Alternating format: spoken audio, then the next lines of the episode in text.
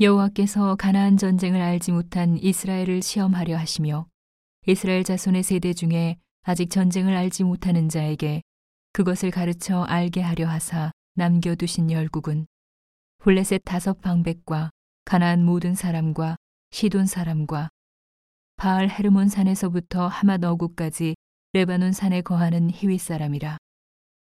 남겨두신 이 열국으로 이스라엘을 시험하사 여호와께서 모세로 그들의 열조에게 명하신 명령들을 청종하나 알고자 하셨더라. 이스라엘 자손은 마침내 가나안 사람과 햇 사람과 아모리 사람과 브리스 사람과 해외 사람과 여부스 사람 사이에 거하여 그들의 딸들을 취하여 아내를 삼으며 자기 딸들을 그들의 아들에게 주며 또 그들의 신들을 섬겼더라.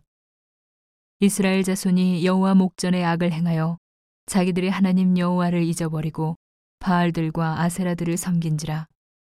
여호와께서 이스라엘에게 진노하사 그들을 메소보다미아 왕 구산 리사다임의 손에 파셨으므로 이스라엘 자손이 구산 리사다임을 8년을 섬겼더니 이스라엘 자손이 여호와께 부르짖음에 여호와께서 그들을 위하여 한 구원자를 세워 구원하게 하시니 그는 곧 갈렙의 아우 그나스의 아들 온니엘이라 여호와의 신이 그에게 임하셨으므로 그가 이스라엘 사사가 되어 나가서 싸울 때에 여호와께서 메소보다미아 왕 구산 리사다임을 그 손에 붙이심에 온니엘의 손이 구산 리사다임을 이기니라.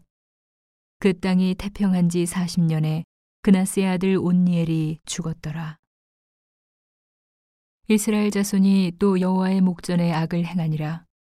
이스라엘 자손이 여호와의 목전에 악을 행함으로 여호와께서 모압 왕 에글론을 강성케 하사 그들을 대적하게 하심에 에글론이 암몬과 아말렉 자손들을 모아 가지고 와서 이스라엘을 쳐서 종려나무 성읍을 점령한지라. 이에 이스라엘 자손이 모압 왕 에글론을 18년을 섬기니라. 이스라엘 자손이 여호와께 부르짖음에 여호와께서 그들을 위하여 한 구원자를 세우셨으니 그는 곧 베냐민 사람 게라의 아들 왼손잡이 에훗이라 이스라엘 자손이 그를 의탁하여 모아방 에글론에게 공물을 바칠 때에 에훗이 장이 한 규빗 되는 좌우에 날선 칼을 만들어 우편다리 옷 속에 차고 공물을 모아방 에글론에게 바쳤는데 에글론은 심히 비둔한 자였더라. 에훗이 공물 바치기를 마친 후에 공물을 메고 온 자들을 보내고 자기는 길갈 근처 돌 뜨는 곳에서부터 돌아와서 가로되 왕이여 내가 은밀한 일을 왕에게 고하려 하나이다. 왕이 명하여 종용케 하라 하매 모셔선 자들이 다 물러간지라. 에웃이 왕의 앞으로 나아가니 왕은 서늘한 다락방에 홀로 앉아 있는 중이라.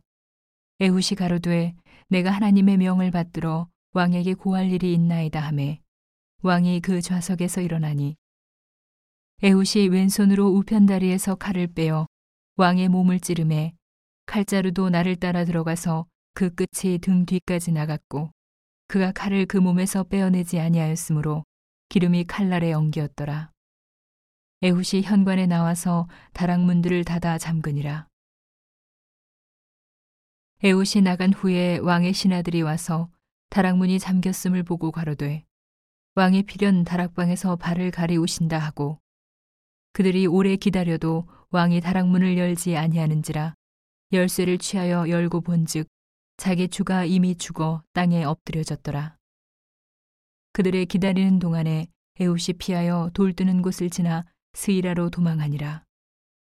그가 이르러서는 에브라임 산지에서 나팔을 불매 이스라엘 자손이 산지에서 그를 따라 내려오니 에웃이 앞서가며 무리에게 이르되 나를 따르라.